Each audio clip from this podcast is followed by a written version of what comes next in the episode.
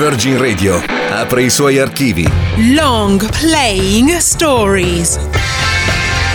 Gli album fondamentali della storia del rock, raccontati da Paola Maugeri. Long Playing Stories. Ladies and gentlemen, benvenuti a Long Playing Stories on Virgin Radio. Sono Paola Maugeri e oggi voglio parlarvi del ragazzo dimenticato dal mondo, come si è definito lui stesso in una canzone. Un artista che è stato punk prima del punk ed è diventato l'iguana, uno dei personaggi più spettacolari e profondi del rock. È nato nel Michigan nel millenovecentoquarantasette con il nome di battesimo di James Newell Osterberg junior, ma il mondo lo conosce come Iggy Pop. Quando l'ho incontrato, Iggy Pop mi ha raccontato un aneddoto sul suo modo elettrico, a volte violento, di muoversi al suono di chitarra, basso e batteria, sempre a petto nudo e con il microfono in mano.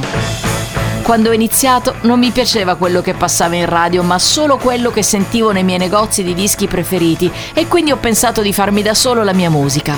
Non scendevo a compromessi e sul palco ero il re. Nessuno poteva fregarmi, anche se ci provavano tutti.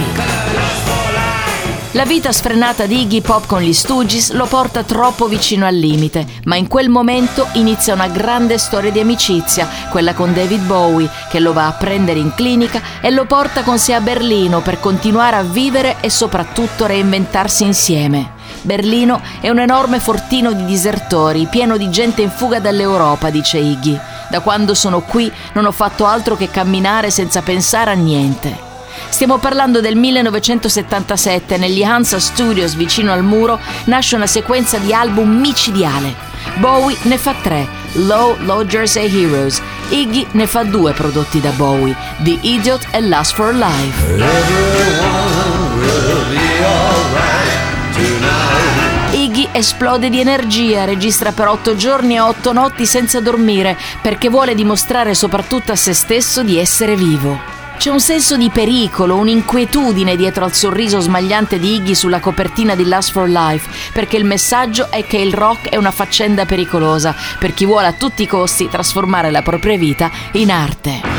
Berlino Ovest, artisti perduti, gente in fuga e una rockstar allo sbando che attraversa in metropolitana i lati oscuri della città, ma soprattutto i lati oscuri di se stesso. Tutto questo è The Passenger, che lancia la carriera di Iggy Pop con queste parole. Sono il passeggero, viaggio attraverso i bassifondi della città, vedo le stelle venire fuori dal cielo splendente e vuoto e tutto mi sembra così bello stanotte. Iggy Pop, The Passenger.